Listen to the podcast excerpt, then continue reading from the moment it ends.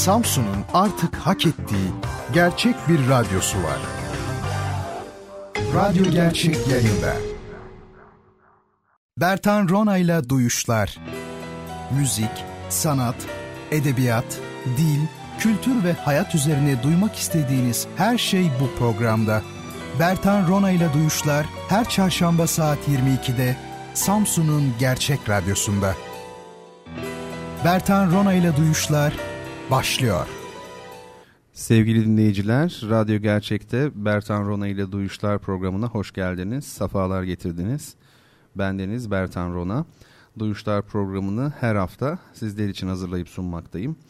Programımı her çarşamba saat 22'de naklen ve her pazar saat 21'de banttan Radyo Gerçek'te dinleyebilirsiniz. E, sorularınızı eğer varsa tabii e, Twitter üzerinden bana iletmeniz mümkün. E, Twitter hesabım e, Bertan Rona. Efendim görüşmeyeli umarım iyisinizdir. Bir hafta geçti ve yine karşınızdayım. E, bu gece de her hafta yaptığımız gibi sizlerle bir saat kadar beraber olacağız inşallah. E, size bir itirafta bulunayım. E, Bertan Rona ile Duyuşların e, her bölümünün e, birbirine benzemesinden, birbirinin kopyası olmasından çok korkuyorum aslında. E, zira monotonluğa, özellikle de sıradanlığa benim hiç tahammülüm yok. Ülkemizde ve dünyada maalesef kopya kültürü almış, yürümüş durumda. İnsanlara şöyle bir bakın, her yaş grubunda, her cinsiyette ve meslek grubunda davranışları, arzuları, giyimleri, hedefleri, artık ne derseniz deyin bütün özellikleriyle hemen herkesin birbirinin aynısı neredeyse tıpkı basımı olduğunu göreceksiniz. Hani insan ilk gençlik yıllarında aşık olur ve çoğunlukla da böyle hayal kırıklığına uğrar ya işte o hayal kırıklığını yaşayan gençleri bulup yanıma oturtarak takma kafana aynısından çok var hem de birebir aynısı e, demek geliyor içimden. Ne tuhaf değil mi? İnsanlar bir yandan farklı görünerek dikkat çekmek istiyor. Bir yandan da kendilerine dayatılan şablonu benimsemek zorunda hissediyorlar kendilerini. Ben hep e, insanlardaki ilginç olma, sınırları zorlama, farklı olma veya e, şöhretli olma isteğinin bu herkesi sıradanlaştırarak yok eden modern toplumda ben varım çığlığı olduğunu düşünmüşümdür. E, tabii tüm bunlar benim kopya kültürü adını verdiğim olgunun e, insana yansımaları. Ama insana çok daha güçlü ve ürkütücü yansımaları da yok değil. E, mesela insan kopyalama dediğimiz hadise. Bununla ilgili olarak din adamlarına yöneltilen bir soru e, vardır bilirsiniz. Klonlanan e, insanların ruhu olur mu diye. Din adamları e, bu sorunun cevabını düşüne dursunlar çağımızda artık bedeniyle beraber böyle ince bir ruha sahip olmak da pek kolay değil hani. Benim bir sözüm vardır. Arkadaşlarımın hoşuna giden bir söz. Şöyle. Size ruh hastası diyorlarsa sevinin. Çünkü bu hala bir ruhunuz olduğunu gösterir. E, bu sözümü de söyleyip e, kopya kültürü olgusunun bir başka boyutuna e, geçeyim. Şimdi geldi aklıma. E, şu şey meselesi, copy center'lar meselesi e, bayağı ciddi bir mesele bu. Özellikle üniversitede okumakta olan dinleyicilerim e, bilirler. Türkiye'de bir copy center e, meselesi var. Daha doğrusu Türkiye bir copy center cenneti.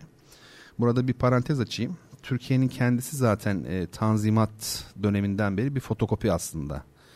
E, burada formül son derece açık kendiniz gibi olamazsanız sadece bir fotokopi olursunuz. Çünkü başkası olmanız da mümkün değildir. Yani bu biraz yalan söylemeye benziyor aslında. Bunu hep düşünmüşümdür. Ee, insan yalan söylediğinde e, kendisi olmaktan çıkıyor. Ama o yalan söylediği şey de olamıyor. Çünkü zaten yalan. Dolayısıyla hiçbir şey olamıyor. Böyle bir tehlike var. Bizim gibi toplumlarda da var bu. Yani batılılaşmaya çalışıyor mesela. Batılı değil. Ama artık doğulu da değil. Çünkü eksenini kaydırmış, değiştirmiş. Dolayısıyla ikisi birden olmuyor işte ortada oluyorsunuz o zaman. Böyle bir garabet söz konusu. Bizim Avrupa Birliği maceramızda bunun bir kanıtı falan filan parantezi kapatalım. Tekrar ben şu copy center'lara geliyorum. Onunla ilgili bir şey söyleyeceğim çünkü. Ee, daha doğrusu başımdan geçen ilginç e, belki de benim için ilginç, e, herkes için sıradan olduğunu sonradan öğrendiğim diyeyim bir hadiseyi size anlatayım. Ee, sanırım yüksek lisans yaptığım dönemlerde çok yakın bir arkadaşımla yolun bir vesileyle bu copy center'lardan birine düşmüştü. Sanırım çıktı almamız gerekiyordu. Gerekli dosyayı orada çalışan arkadaşa verip beklemeye başladık biz. Beklerken benim gözüme duvarda asılı duran bir yazı ilişti. Yazı aynen şöyle tez yazılır.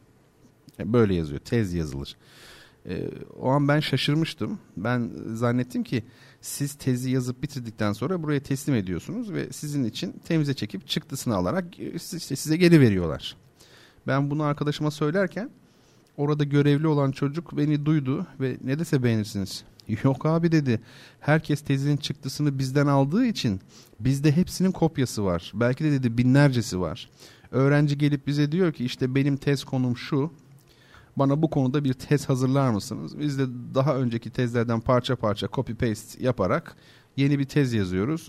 Parası da ona görüyor, ona göre oluyor işte ama deyip hehehe falan diye de böyle gülmüştü. Ee, isterseniz bu konuyu kapatalım artık başka bir şey anlatmayayım yani e, bu şekilde tez yazılan bir ülke.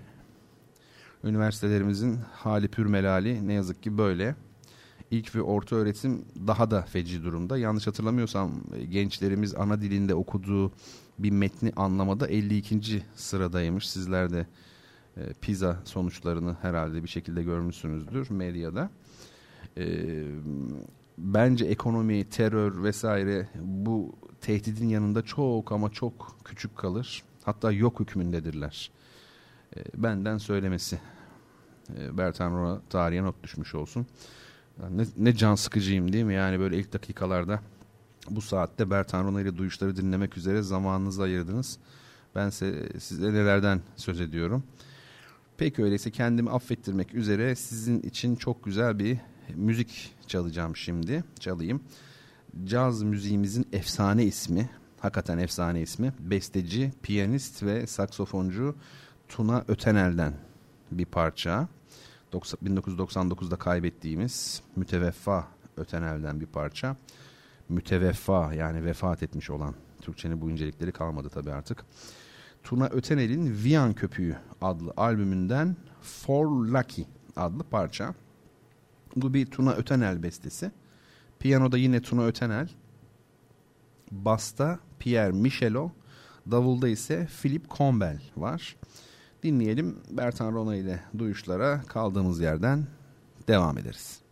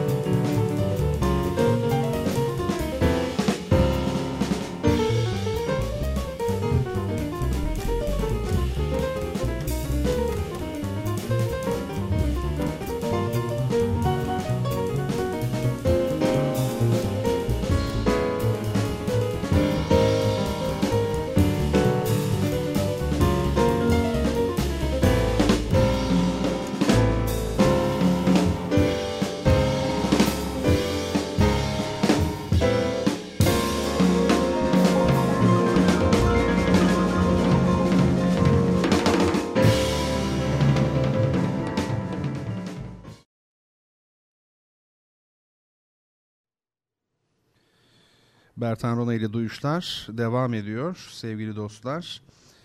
Müzik, sanat, edebiyat, kültür, dil ve hayata dair tınıları duymaya çalıştığımız Duyuşlar programı devam ediyor. Sorularınız için Twitter hesabım Bertan Rona. Buradan bana ulaşmanız mümkün. Az önce dinlediğimiz parça Tuna Ötenel e, bestesiydi. E, Ötenel ile ilgili size kısaca bilgi vereyim. Tuna Ötenel 1947-1999 yılları arasında yaşadı. İstanbul doğumlu olan Ötenel'in ailesi aslen Bulgar göçmeni. Hatta babası çok iyi keman çaldığı için Ötenel soyadını almışlar. E, kendisine de Bulgaristan'dan geçen Tuna Nehri'nin adını vermişler. E, küçük Tuna'ya öyle diyelim. Tuna Ötenel çocukken Ankara Devlet Konservatuvarı'na giriyor. E, kulağı absolü olduğu için kendisine okulda şeytan kulak derlermiş. Şimdi e, burada önemli bir noktaya temas edeceğim. E, genç Tuna Ötenel caz müziğe, caz müziğine olan ilgisinden ötürü notları çok iyi olduğu halde bakın altını çiziyorum notları çok iyi olduğu halde Ankara Devlet Konservatuvarı'ndan uzaklaştırılıyor. Yani atılıyor bildiğiniz. Tutucu konservatuvarların aldığı utanç verici bir karar. Konservatuvar e, kelimesi konserve ile akrabadır. Tutan, muhafaza eden demektir. E, o nedenle ciddi bir yazılı kültür geleneğini ifade eden e, bu okulların muhafazakarlıklarını anlarım. Ama caza ilgisi var diye okuldan atmak nedir yahu? E, ama biliyor musunuz çoğu kere bir insana kötülük edeyim derken iyilik edersiniz. E, bakın bugün ben burada Tuna Ötenel'i bir caz ustası olarak anıyor, eserine programımda yer veriyorsam belki de Ötenel'i okuldan kovan o dar kafalıların yüzündendir. E, şimdi size çarpıcı bir örnek daha vereyim. Müzik tarihinin en büyük opera bestecisi diyebileceğimiz Giuseppe Verdi, ünlü Verdi, gençliğinde Milano Konservatuarı'nın sınavına giriyor ve kazanamıyor. Ama işin ilginç tarafı şu ki bugün o okulun adı Giuseppe Verdi Konservatuarı. İşte büyük isimler adama böyle ders verirler. Siz kim oluyorsunuz da öğrenciler için hüküm veriyorsunuz? Haddinizi bileceksiniz, haddinizi. E, zira bazı şeylerin kararını ne kişiler ne kurumlar verir. Sadece zaman verir. Hegel'in dediği gibi doğru tarihe direnebilen şeydir. Bugün Giuseppe Verdi ile Tuna Ötenel'in adları biliniyor ama onları kovanların adları bilinmiyor ve hiçbir zaman bilinmeyecek. Çok da iyi olacak. Evet bu konuya da kısaca böyle değinmiş olduk. Tuna Ötenel'den çaldığım müziğe gelelim şimdi de. Umarım beğenmişsinizdir. Aslında bilerek bu parçayı seçtim. For Lucky son derece böyle yoğun, dikkatinizi çekmiştir. Karmaşık, renkli ve tempolu bir müzik. Teknik konuşmak istemiyorum. Çok kromatik e, bir müzik tabii. Aslında e, hadi kendi adıma ben konuşayım. E, benim bir caz parçasından beklediğim her şey var bu e, şeyde For Lucky'de. Ben her ne kadar klasik batı müziği eğitimi almış e, ve bu alanda çalışmış çalışmakta olan biri olsam da caz müziğini çok seviyorum. Ancak bu sadece kişisel bir tercih meselesi değil. Altında pek çok sebep yatıyor. Cazı seviyorum çünkü klasik müziğin aşırı hesap işi, aşırı modernist, kaşları çatık yapısına karşı cazın bir çeşit panzehir olduğu kanaatindeyim. E, hesap etmeye karşılık kendiliğindenlik, notaya karşı doğaçlama, akla karşı duyumsallık, kültürelliğe karşı natürellik vesaire vesaire ne derseniz deyin. E, bu konu sizin de fark ettiğiniz gibi bir modernizm eleştirisinde geri götürülebilecek kadar derin bir mesele aslında. Üzerine bir değil e, onlarca kitap yazılabilir e, ki yazılmıştır da. Ama ben şimdilik şunu söyleyeyim. Dünyanın caza çok ihtiyacı var. E, caz sadece e, caz değildir. Tabii biraz da üzülerek gözlediğim bir olgu var. Caz müziği artık Avrupalıların da ilgi duyduğu, işte okullarda öğretilmeye çalışılan, sistematik olarak eğitimi verilmeye çalışılan bir müzik haline geldi. E, bunda üzülecek ne var diye düşünebilirsiniz. Daha çok insanın cazı sevmesinde üzülecek bir şey yok tabii. E, beni rahatsız eden e, mesele e, aslen okullarda değil hayatın içinde öğrenilecek bir e, müziğin e, deterjanla böyle yıkanmış, evcilleştirilmiş, adeta cici çocuk haline getirilmiş biçimde bir meta olarak pazarlanmaya çalışılması ve bütün e, özelliklerinin e, giderilmesi, ortadan kaldırılması, izale edilmesi öyle diyeyim. Artık Latin müziğinden tutun da diğer otantik müziklere hatta Türk musikisine kadar cazın e, bulaştırılmadığı tür kalmadı. E, kendince böyle sıra dışı olan e, ya da klasik olmayan her çeşit çalışmaya caz denir oldu. Bakıyorsunuz adam türkü söylüyor işte Londra Jazz Festivali'nde falan. Ya bizim bildiğimiz caz New Orleans'tan çıkmış kara derili adamların yaptığı e, bir müzik yani doğaçlama esasına standartlar esasına dayanan kendine özgü bir dili ve armonisi olan bir müzik yani bağlamayla da yapılamaz kardeşim yani. Her şeye işte dediğim gibi caz denir oldu. Bu da bir başka mesele. Ee, şimdi bu kötü örnekleri bir yana bırakayım da çok özel bir müzikten e, benim için çok anlamlı bir parçadan söz edeyim size. E, bu parça e, bir flamenco parçası. Flamenco üzerine konuşacak değilim şu an. E, Arap müziğinin ne kadar e, etkisi altında olduğunu flamenco'nun bilen bilir. Efendime söyleyeyim e, bir halk müziğidir flamenco. Dertlidir, acılıdır. Sahihlik bahsediyorum ya sürekli. Gerçektir, yalan değildir yani. Hoş da bir flamenco'nun da şimdi ticarisi var, e, light'ı var. O başka mesele onlardan bahsetmiyorum. Gerçek flamenco'yu diyorum. Şimdi bunları e, bir tarafa koyalım. Flamenco'nun e, Bulerias denilen bir stili var. Bu parça şimdi birazdan size dinleteceğim parça o stilde bestelenmiş. Ama benim için çok anlamlı olmasının bir başka nedeni var. O da e, bu parçanın benim için bestelenmiş olması. Üstelik öyle ithaf filan da değil. Adı doğrudan Bulerias Rona konulmuş. Evet parçanın adı Bulerias Rona yani benim soyadım konulmuş. Ben tabi piyasada böyle işte iki tane kitabı olan bir librettosu opera sahnelerinde dönen biriyim aslında. Böyle şeylere alışkın olmam lazım ama itiraf edeyim ki hiçbiri beni böyle mutlu etmemişti. Ne böyle ilk kitabımı elime aldığımda ya da e, librettosunu yazdığım operayı sahnede oynanırken gördüğümde e, böyle mutlu olmadım. Niye bilmiyorum. E, Bulerias Rona şeklinde böyle soyadımı parçada görünce bir tuhaf olmuştum. E, belki de sebebi bu parçayı besteleyen kişidir. E, kim bu kişi? Benim çok sevgili talebem e, Ebrar Uğur. E, Ebrar çok yetenekli bir müzisyen. Cello ve gitar çalıyor kendisi. Besteciliğe de çok ciddi eğilimi var. Ee, biz sevgili Ebrar'cığımla sanırım bundan 5 yıl önce e, operanın gençlik korosunda tanıştık. Ben koro şefiydim e, tabii. Ebrar'la böyle şef, korist, hoca, öğrenci, abi, kardeş artık ne derseniz deyin. İlişkimiz hiç kopmadı yani korodan Ebrar ayrıldıktan sonra da devam etti ilişkimiz. Ebrar Ankara ve İstanbul'a gitti, okudu. Biz yine görüşmeye devam ettik. Hatta sevgili abim TRT İstanbul Radyosu sanatçılarından violonsel e, sanatçısı Metin Uğur ile de Ebrar aracılığıyla biz tanıştık. Zira e, Metin abi sevgili Ebrar'ın babası oluyor.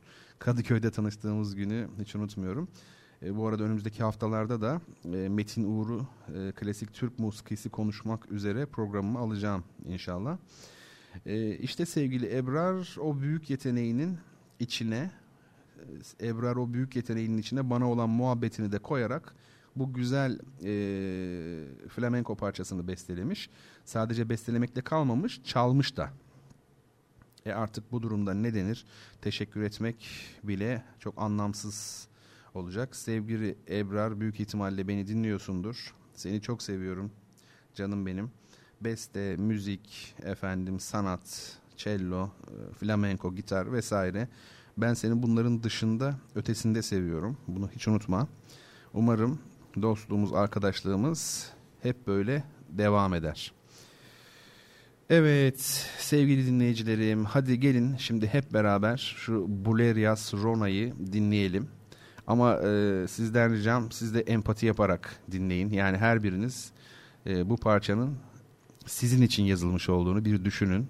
Aslında öyle kolay bir parça değil. Son derece böyle karmaşık, soyut renkleri olan bir e, kompozisyon. Ama o flamenkodaki o canlılığı, o Akdeniz e, duyumsallığını, kalp atışını, sıcaklığı da veriyor. E, dediğim gibi bu parçanın adını Bulerias Rona değil de Bulerias e, kendi soyadınız olarak e, dinleseydiniz neler hissederdiniz?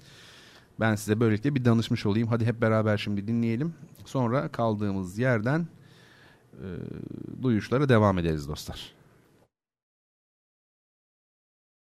Müzik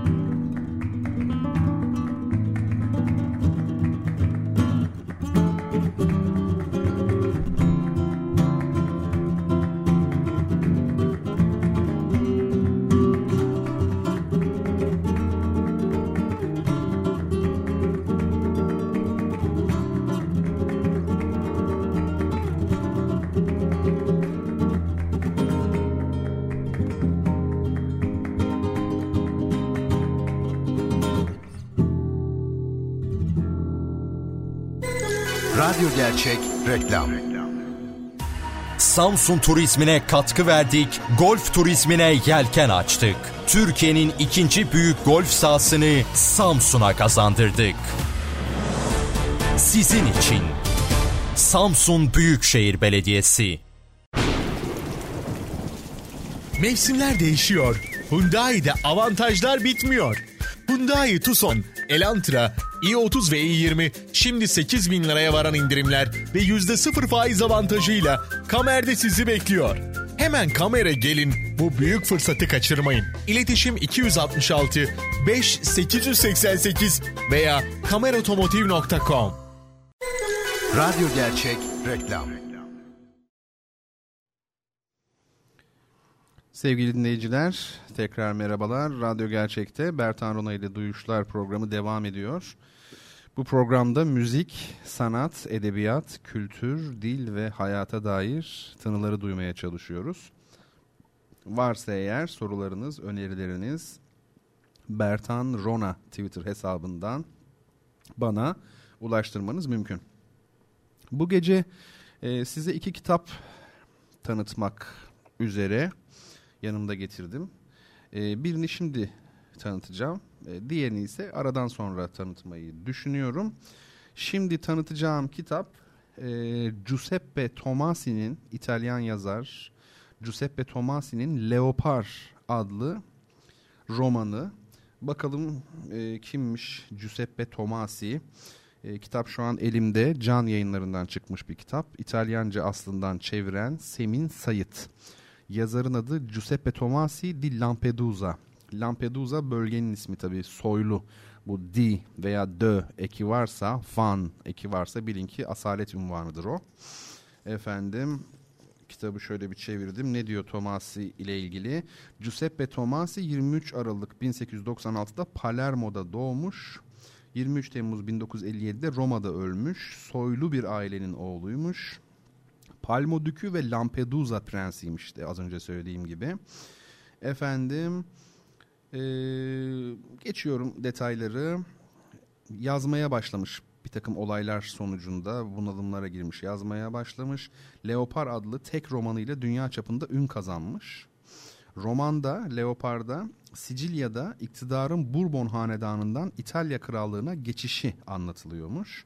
Romanın kahramanı Don Fabrizio'nun muhafazakar bakış açısından yazılmış olan roman zengin bir üslubun ürünüdür. Don Fabrizio çağdaş İtalyan edebiyatının en çarpıcı kahramanlarından biridir.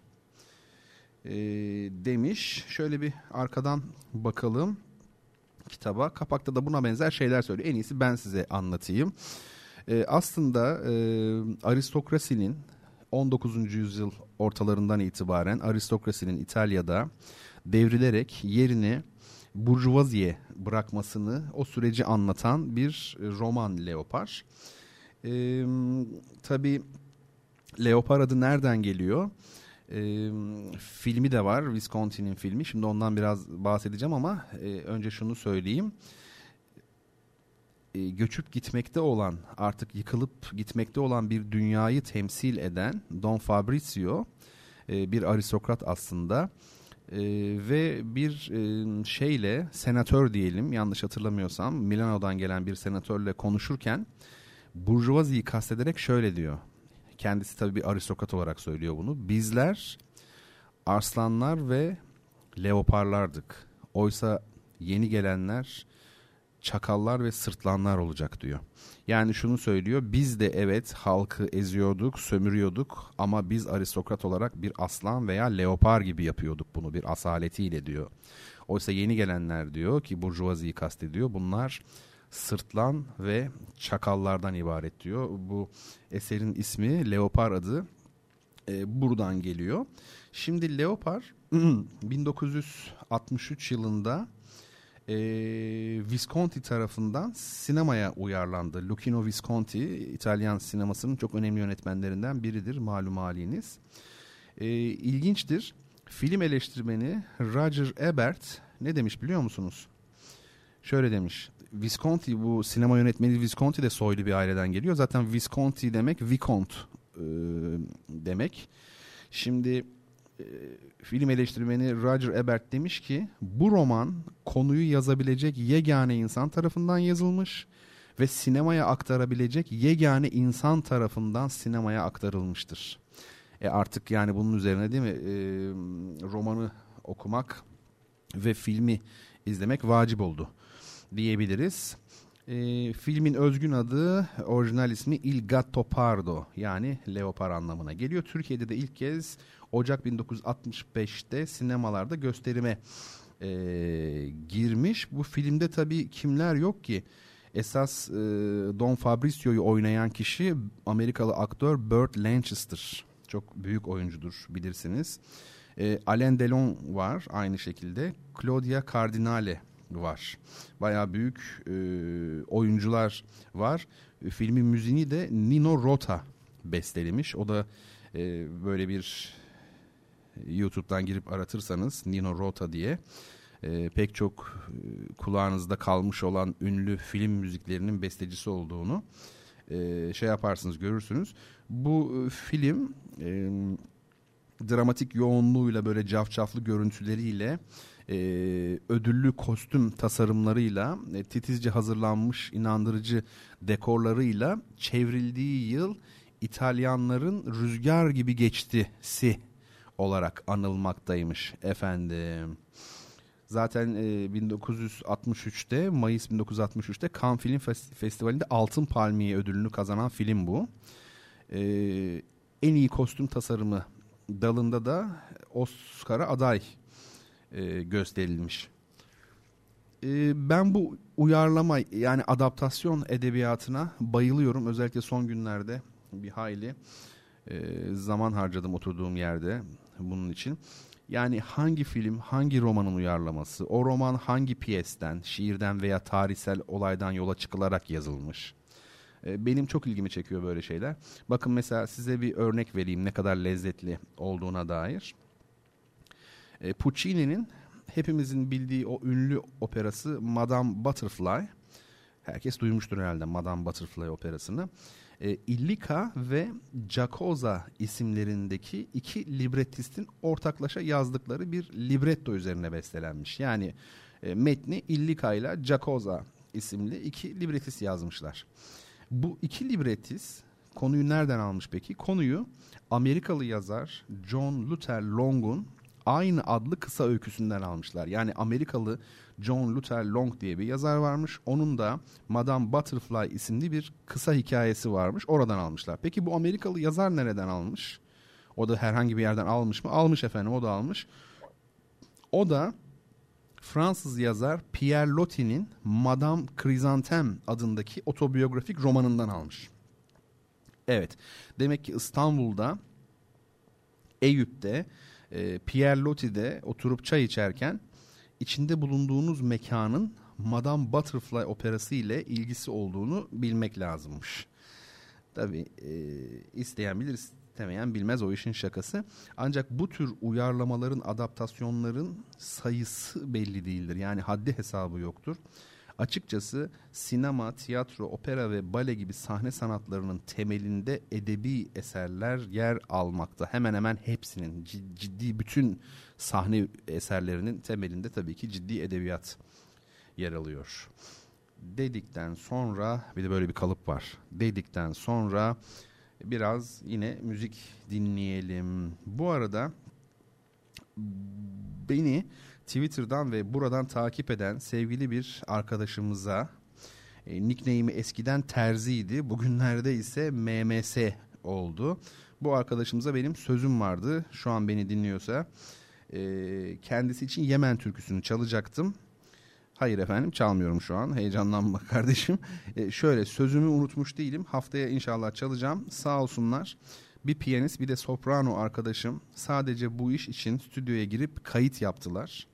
Önce benden notayı aldılar, güzelce çalıştılar, yorumuna baktık ve efendim e, kaydını yaptılar. E, artık dinletilmek üzere hazır. Üstelik e, bu Yemen türküsü benim kendi düzenlemem. Yani bu güzel türküyü soprano ve piyano için düzenleyen benim, benim kendi aranjmanımla e, olacak e, kayıt. Bu da herhalde kallavi bir hediye olmuş olacak. Ama dediğim gibi e, bu gece değil haftaya. Şimdi pekala çok güzel bir müzik dinleyeceğiz. Hani böyle duyulur duyulmaz aa ben bu parçayı biliyordum çok güzel bir parça bu ya filan hani denilen eserler vardır ya işte tam böyle bir şey.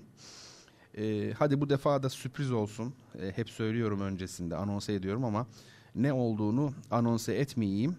Ee, dinledikten sonra söylerim.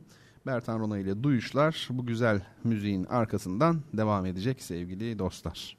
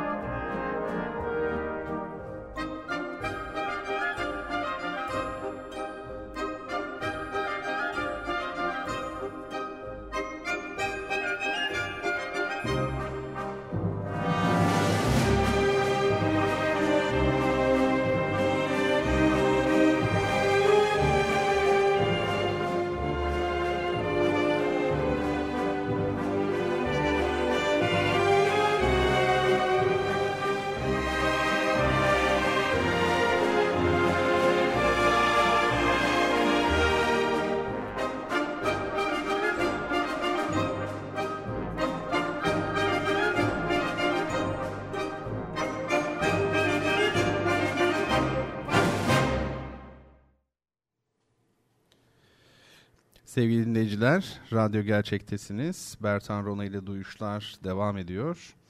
Efendim, şöyle bir bakıyorum yazan arkadaşlara. Burcu Ece Korkmaz, e, şu an çalanın Shostakovich'in iki numaralı Jazz Suite'inin altıncı parçası olduğunu ve bunun da iki numaralı vals olduğunu yazmış. Vallahi ben o kadar bilmiyorum yahu. E, gayet iyi anında görüntü diye buna derler. Ben de biraz açıklayayım. Az önce dinlediğimiz bu güzel ve ünlü parçanın bilgilerini söz vermiş olduğum üzere hemen aktarıyorum efendim. Sovyetler Birliği döneminin büyük bestecisi Dimitri Shostakovich'in geçen hafta da ondan galiba bir piyano konçertosunun ağır bölümünü çalmıştık. İki numaralı Jazz Suite'inden iki numaralı vals yani altıncı parça ama vals olarak iki numara oluyor bu. Royal Concertgebouw Orkestrası Şef Ricardo Chailly yönetiminde e, seslendirdi. Az önce bu söz verdiğim gibi bilgileri aktarıyorum dedim de şimdi aklıma şey geldi. Sanırım hepimiz bir defa karşılaşmışızdır. Hani koca koca panolarda böyle siyasiler bulundukları vaatleri gerçekleştirdiklerini belirtmek için söz verdik gerçekleştiriyoruz yazarlar ya. Mutlaka görmüşsünüzdür. Aslında şöyle bir düşünürseniz ne kadar ayıp bir şey. Ya insan utanır ya. Söz verdiysen tabii ki gerçekleştireceksin. Yani bunu davul zurnayla duyurmanın ne anlamı var? Ama bu ülkede bir taraftan da bakıyorum verildiği halde tutulmayan o kadar çok söz oldu ki bunu bu şekilde duyuranlara da bir şey diyemiyor insan. Tamam kardeşim varsın yedi düvele duyur yeter ki sözünü tut e, diyeceği geliyor e, bir taraftan. E, gelelim tanıtacağımı söylediğim ikinci kitaba. Bakın yine söz verdim gerçekleştiriyorum gibi oldu. Neymiş bu kitap? Yanımda şu an kitabım Azra Erhat'ın Mavi Yolculuk kitabı. Kimdir Azra Erhat ve Mavi Yolculuk nedir efendim? Bunun üzerine size kısaca e, bilgi vereyim. 1950-1960'lı yıllarda diyor kitabın arkası öyle diyor. Güney illerimizin cennet köşeleri yeni yeni keşfedilirken bir grup Türk aydını tarih, coğrafya, edebiyat coşkusu ile yurt gezilerine çıkmışlardı. Sabahattin Eyüboğlu, Halikarnas balıkçısı gibi edebiyatımıza damga vurmuş bu aydınlar mavi yolculuk gezilerini yaşadıkları kentlere döndüklerinde sanatsal ve düşünsel üretime dönüştürmüşlerdi. Mavi Yolculuk bu gezileri aksatmadan sürdüren Azra Erhat'ın unutulmaz kitaplarından biri diyor. Şimdi tabii bu geçen isimler Samim Kocagöz var e, burada yazılmamış ama e, işte Sabahattin Eyüboğlu, Halikarnas Balıkçısı, Azra Erhat e, bu kişiler belli bir düşüncenin insanları.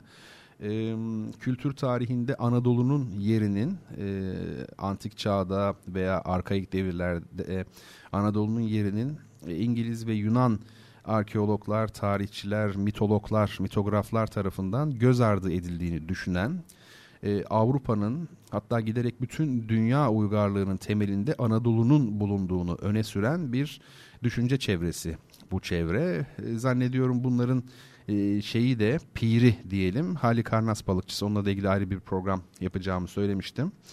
E, bu Mavi Yolculuk ismini de ilk defa Halikarnas balıkçısının yani Cevat Şakir Kabağaçlı'nın telaffuz ettiğini söylerler. Beraber çıkarlarmış tekneyle bir hafta iki hafta kitapları yanlarında sürekli sohbetler vesaire dönüşte de bunları yazarlarmış. Az önce e, kitabın arkasında da belirtildiği gibi. Ee, peki Azra Erhat kim? Azra Erhat e, Türkçe'de ödül almış bir İlyada e, çevirisinin sahibi.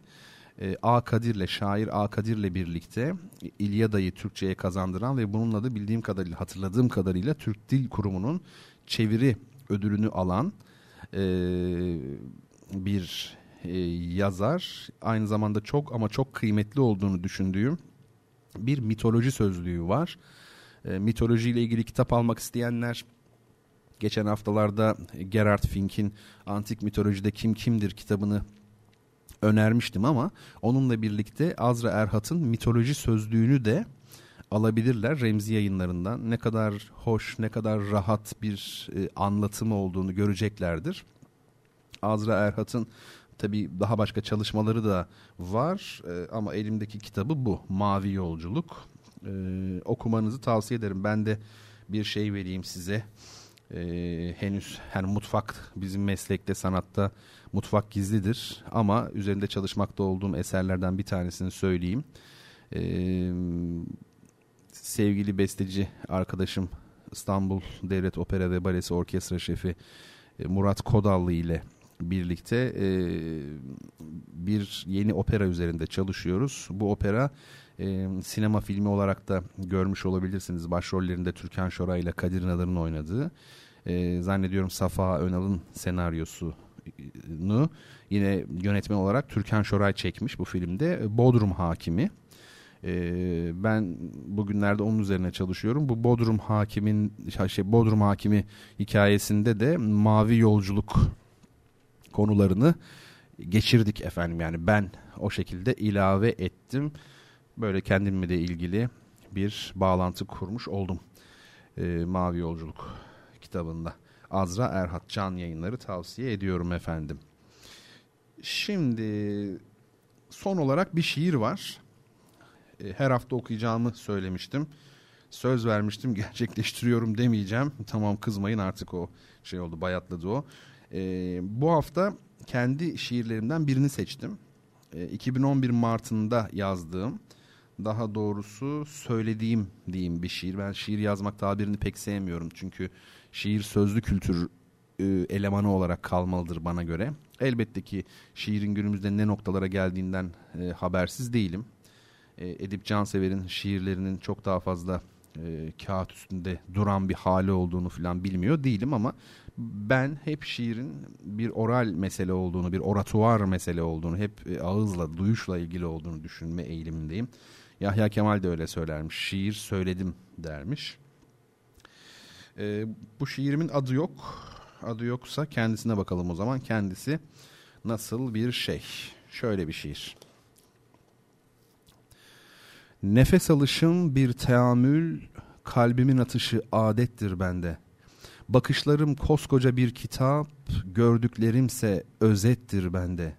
Kollarım, bacaklarım eskimiş, üzerime bol geliyor tenim. Maskemi çıkaralı çok oldu, yüzümü çıkarmam lazım benim. Epeydir bir işe yaramayan, gözlerim zinete benziyor. Canımsa henüz paha biçilmemiş bir safi kıymete benziyor.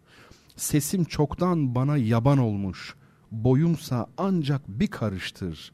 Niyaz ederim hep ya ilahi, beni toprağa, sülfüre karıştır. Şu garip tekinsiz vücudum, uçucu ruhumun darası, namazda saf tutsam boşuna, şeytandır hepimizin arası.'' Ama duanın yararı çok bilirim ve sadaka belayı def eder. Geriye randevu evleri kalır, parklar, kafeler, keyfek eder. Yine de bana verilmiş anlamak ilmi, yedi kat gökleri ve yeri, bana verilmiş her iki günden yalnız birini yaşama hüneri. Otuz yaşındayım gör bak, altmışıncı yaş günümde, geleceğim arkamda kaldı, geçmişimse benim önümde. Koşturmaya ben boş verip usulca ömrümü adımladım. Yaşarken beni çağıran olmadı, ölürken kondu benim adım. Bir melek gördüm karşımda, peşinden gittim, gelme dedi. Tazeledim müracaatımı, bir sonraki celbe dedi. Şimdi bir garip vasiyetim var, daha yazmadan sildiğim. Ümmetin selamın alırım.'' Halka beyan değil öldüğüm, dünyadan göçmüşüm anla, ana rahmine düşmeden, saklasın ölümü kainat, çakallar başıma üşüşmeden. Evet 2011 yılında Mart ayındaki Bertan yani kaç yıl olmuş? Ta 6 yıl olmuş böyle böyle şeyler yazmış bir çeşit ruh hastalığı ama başta da söylediğim gibi e, size ruh hastası diyorlarsa sevinin çünkü bu bir ruhunuz olduğunu gösterir. Sevgili Bertan Rona ve Duyuşlar dostları programımızın artık yavaş yavaş sonuna gelmiş olduk. Bir toparlayalım şöyle. Ee, bir müzik daha dinleyeceğiz. Bu da bir CD. Aslında popüler müzik açısından e, dikkate değer bir çalışma diyebiliriz. Farkındaysanız ben bu e, programda böyle çok ağır atonal müzikler, sadece klasik batı müziği veya ağır böyle caz parçaları dinletmemeye gayret ediyorum. Herkese hitap etsin diye. Kaliteyi düşürmeden ama e, paleti biraz daha geniş tutmaya çalışıyorum.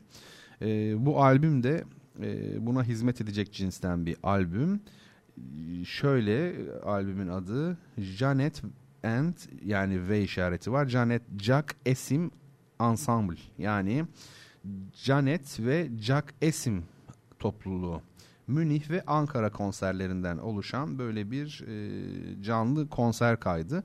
Albümün adı da Birkaç Sonsuzluk Anı e, şeklinde. Valla kadro çok şey güzel bir kadro. Mesela Nezih Yeşilnil kontrbasta, e, Birol Ağırbaş bongo, darbuka, vurmalı çalgılarda, Jack Esim klasik gitar, bendir ve vokalde, Janet Esim vokalde, Bülent Ortaçgil akustik gitarda ve vokalde, Erkan Oğur perdesiz gitarda, udda, e ve kemençede, Murat Özbey bongo, darbuka, vurmalı çalgılar da. Evet şimdi e, tabii gördüğünüz gibi bu topluluğun esas lokomotifi Janet ve Jack Esim. Bunlar bildiğim kadarıyla karı koca e, İstanbul Musevi cemaatinden e, insanlar. Biliyorsunuz e, ikinci Bayezid döneminde yanılmıyorsam 1502 yılında e, İspanya'dan e, Osmanlı'ya İstanbul'a e, ciddi bir e, Yahudi göçü olmuş. E, ikinci Bayezid Osmanlı padişahı onları seve seve e, kabul edeceğini söylemiş. E, imparatorluk payitahtında İstanbul'da yani başkentte. Bugünkü e, Türk Musevi cemaati mensupları onların torunları olmuş oluyor ve onların tabi seferat onlar aşkenaz değiller seferatlar e, konuştukları dilde artık pek konuşan kalmadı bildiğim kadarıyla Ladino adı verilen eski bir Portekizce İspanyolca benzeri bir dil. Şimdi e, onların tabii çok güzel halk şarkıları var. Bizim İstanbul'un kokusuyla böyle yoğrulmuş olanları da var. Dinlediğinizde hemen İstanbul'u anlıyorsunuz. Zaten klasik Türk musikisinde biliyorsunuz yani e, gerçekten bir potada erimiş olan o klasikleşmiş olan bir e, ayrıntı bolluğu vardır. Bileşenleri çoktur. Bu tür müzikler de onlardan biri diyebiliriz. Üç aşağı beş yukarı. Şimdi o parçayı da e, çalarak sizlere veda ediyorum. Yo Era Niña parçanın ismi. Çok böyle ağır ve hoş duygulu bir parça. E, bir aksilik olmazsa sevgili dinleyicilerim haftaya 12 Nisan oluyor galiba. Ben yine burada olacağım. Sizleri de beklerim. Yine yaklaşık bir saat boyunca müzik, sanat, edebiyat, kültür, dil ve hayata dair bunların iç yapısına dair bir takım sokuluşlar falan böyle e, yapmaya çalışırız, dertleşiriz. Ondan sonra da ben evime giderim siz de radyoyu kapatırsınız. Hiçbir şey olmamış gibi yaparız yani hayat bazen böyle basit. Efendim haftaya tekrar görüşene dek kendinize iyi bakın. İyi geceler diliyorum hepinize.